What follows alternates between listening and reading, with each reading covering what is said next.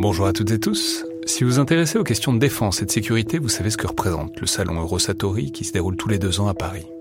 C'est cette année la 28e édition qui se tient du 17 au 21 juin prochain à Paris-Nord-Villepinte et Eurosatori, qui sponsorise cet épisode, sera comme à chaque fois le grand rendez-vous mondial de la défense et de la sécurité. Je veux juste dire, c'est un événement que je trouve très étonnant, assez fascinant. J'y suis allé pour la première fois il y a deux ans pour l'édition 2022. Et euh, vraiment, si vous vous demandez ce qui se fait dans le monde militaire et en matière de sécurité, c'est là qu'on peut voir les dernières tendances, depuis les plus grandes geekeries et les innovations du moment, jusqu'aux grands équipements du futur pour les armées et les forces de sécurité en France et dans le monde. Bref, si vous intéressez de près à ce monde-là, c'est le moment de vous inscrire pour ce qui sera la plus grande édition de l'histoire du salon, avec plus de 1900 exposants et 60 000 visiteurs, vous pouvez le faire en allant sur eurosatori.com.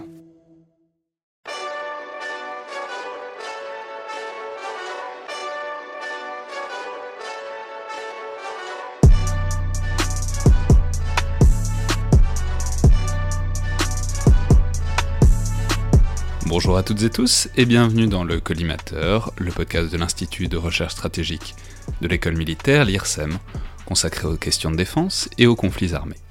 Je suis Alexandre Jublin et aujourd'hui pour cette nouvelle journée dans le bunker, j'ai le plaisir d'avoir au bout du fil André Loez pour une nouvelle recommandation de film ou de série touchant aux faits militaires, afin de passer autant que possible doucement et productivement euh, cette période d'esconfinement qu'on vous exhorte bien sûr à respecter rigoureusement. Bonjour André. Bonjour. Alors pour les auditeurs qui ne vous connaîtraient pas, vous êtes historien, professeur en classe préparatoire et spécialiste notamment de la Première Guerre mondiale. Mais vous êtes aussi et surtout l'animateur de l'excellent podcast historique Parole d'Histoire, que je ne peux que recommander à tous ceux qui ne l'auraient pas encore écouté,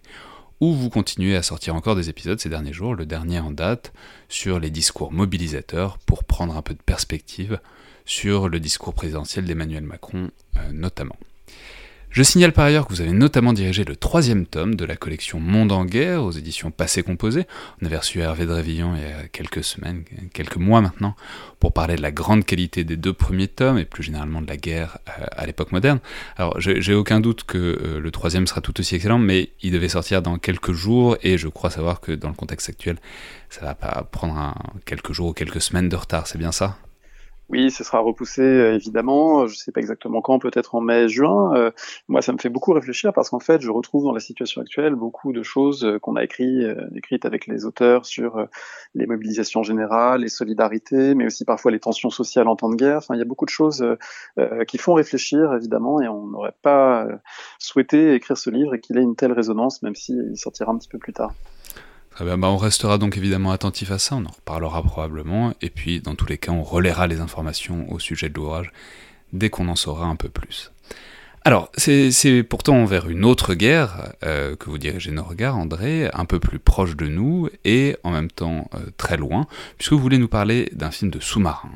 qui se situe en pleine guerre froide. C'est le légendaire À la poursuite d'Octobre Rouge de 1990 de John McTiernan, le réalisateur notamment de Piège de cristal et de Predator, un petit faible toujours pour Predator,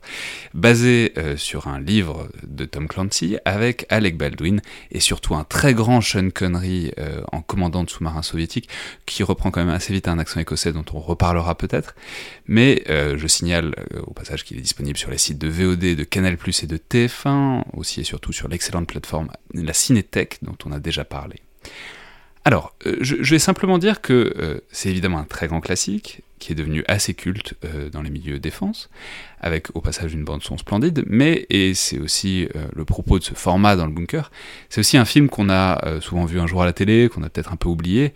et votre propos est donc qu'il est sinon urgent, du moins extrêmement bénéfique, de le revoir attentivement, André.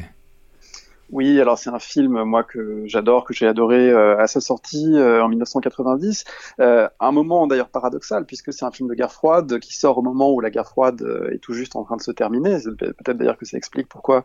il n'a pas le statut de classique de film de guerre froide, mais en revanche c'est un classique de film de sous-marin. Alors peut-être un mot de l'intrigue. Effectivement, le personnage principal joué par Sean Connery, c'est Marco Remius. Marco Remius, un, un commandant de sous-marin de légende en URSS et c'est lui qui est chargé de tester tous les nouveaux sous-marins, et en l'occurrence un nouveau sous-marin, Octobre Rouge, sous-marin soviétique,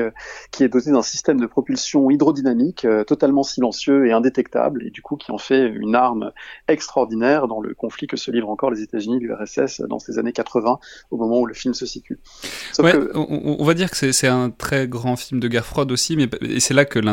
avec les sous-marins est intéressante. C'est que c'est vraiment ce côté, on essaye de deviner ce que fait l'adversaire, on essaye de deviner les modèles euh, de l'adversaire. Enfin, et, c'est vraiment toute la première partie euh, du, film, c'est vraiment une sorte de truc en double aveugle, quoi. C'est-à-dire, on essaye de deviner ce que peut bien être ce sous-marin, à quoi il peut bien ressembler, où il peut bien aller, ce qui en fait est pour le coup une constante de, la guerre sous-marine qui, existe encore jusqu'à aujourd'hui.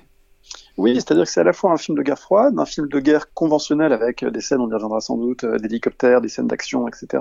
Un film d'espionnage, très clairement dans sa première partie, euh, notamment avec un personnage, alors on a un peu anticipé sur le reste de l'intrigue, mais un personnage qui s'appelle Skip Tyler, qui est un spécialiste des sous-marins, et l'agent Jack Ryan, joué par Alec Baldwin, qui a le premier l'intuition de ce qui peut être en train de se passer, lui présente des photos de ce sous-marin, et donc il reconnaît très vite qu'il y a des portes inhabituelles sur ce type de modèle, des photos clandestines prises par des espions par, des espions, pardon. Euh, et donc, on commence à réfléchir à qu'est-ce qui peut être en train de se passer, quel est le modèle, euh, en quoi est-ce que les soviétiques ont peut-être pris une longueur d'avance dans cette guerre clandestine. Alors, l'intrigue du film, euh, peut-être juste pour clarifier pour ceux et celles qui ne l'auraient pas vu, ça repose quand même sur ce passage à l'ouest de Marco Remus. Il est chargé de mener ce nouveau sous-marin détectable, mais il a décidé de passer à l'ouest, et du coup, toute la flotte rouge est chargée de le couler pour empêcher ce sous-marin ultra moderne et précieux d'être aux mains des Américains, et la flotte américaine aussi, parce qu'on pense que lui, il va tirer ses missiles sur les États-Unis. Il y en a un seul qui a compris ce qui va se passer, c'est euh, Jack Ryan, euh, un analyste de la CIA qui a compris qu'il cherchait à passer à l'Ouest et qu'il va tout faire pour le contacter. Ouais, Jack Ryan qui est par ailleurs ce fil rouge de, Tom Clancy, qui, apparaît dans beaucoup de romans de Tom Clancy. On en a fait des séries depuis, mais c'est, enfin, ce qui permet aussi de donner la cohérence, disons, et l'insertion de tout ça, parce qu'évidemment le livre est sorti nettement avant le film, mais du coup ça, ça, entre, disons, dans un parcours avec un héros qui est le fil conducteur disons, des États-Unis au sein de cette guerre froide.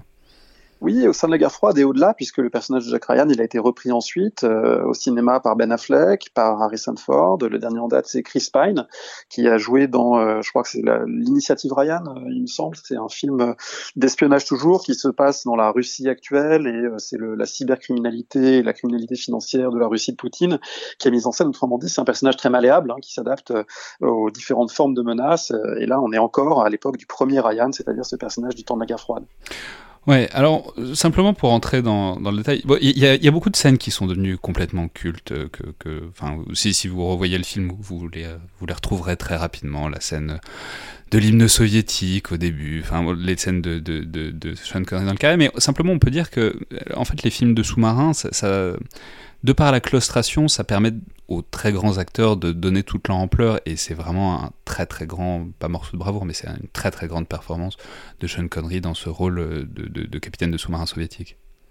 Oui, c'est une grande performance qui débute avec le visage impassible de Sean Connery euh, dans la baie de Mourmansk au moment où le sous-marin euh, doit partir et il prononce quelques répliques en russe et euh, le film passe assez subtilement du, du russe à l'anglais. Même si, Juste ça, on peut dire, c'est un très très bel artifice scénaristique. Tout le début est en russe, donc on, on se dit qu'on va, qu'on va galérer un peu, enfin que, que ça, ça va pas être évident.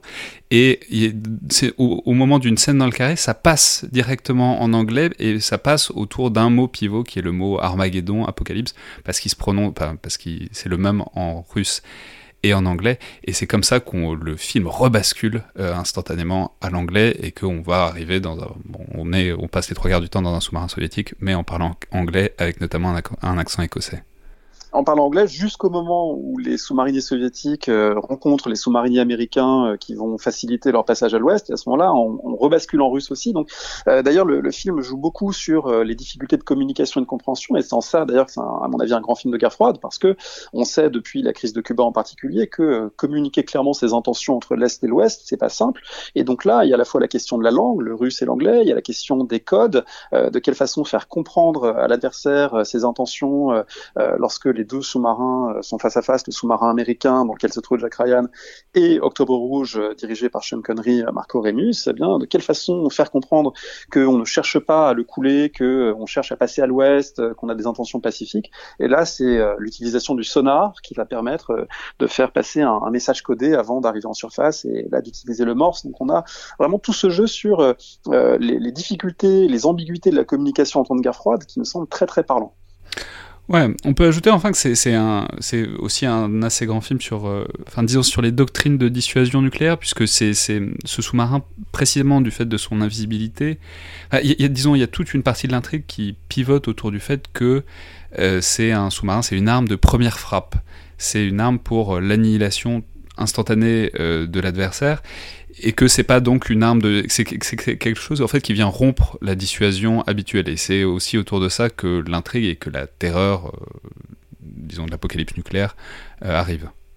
Oui, ça arrive autour de ça, et puis ça arrive aussi euh, autour d'une chose plus banale, qui est qu'au moment de la grande chasse à ce sous-marin, donc encore une fois, qui, qui a quitté l'URSS, qui se dirige vers l'ouest, tout le monde le cherche, les sous-marins soviétiques sont chargés de le couler, la flotte américaine est chargée de le couler, et du coup la flotte américaine et la flotte soviétique se retrouvent au milieu de l'Atlantique Nord, face à euh, dans une proximité de plus en plus grande. Et là, euh, il y a un risque de guerre manifeste qui n'est pas sans rappeler ce qui s'est passé au moment, encore une fois, du blocus de Cuba en octobre 1962, lorsque euh, des navires, des sous-marins, des avions sont aussi proches les uns des autres. Une erreur est vite arrivée. Et il y a d'ailleurs une scène d'accident qui est très marquante. C'est pas un film d'action principalement, mais il y a une scène d'accident sur le pont d'un porte-avions qui est très très marquante, avec l'amiral chargé des opérations américaines qui dit "This business will get out of control." en gros, on va on va pas réussir à gérer cette proximité euh, des flottes et cette proximité militaire, et euh, la guerre risque d'être déclenchée par accident. Alors, euh, dernière chose, peut-être, comment est-ce qu'on peut, disons, quelle place est-ce qu'on peut donner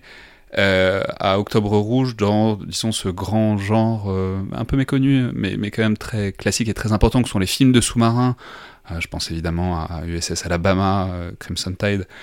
ou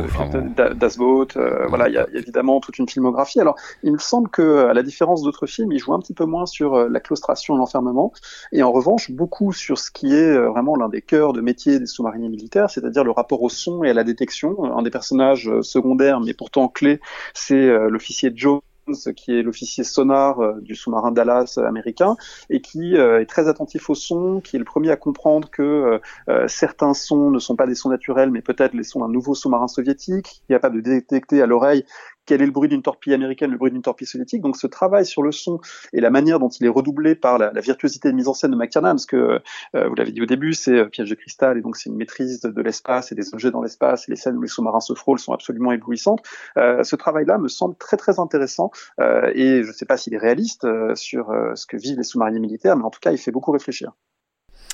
Très bien, bah merci beaucoup André Loès. Donc on, vous aurez compris, on vous recommande très fortement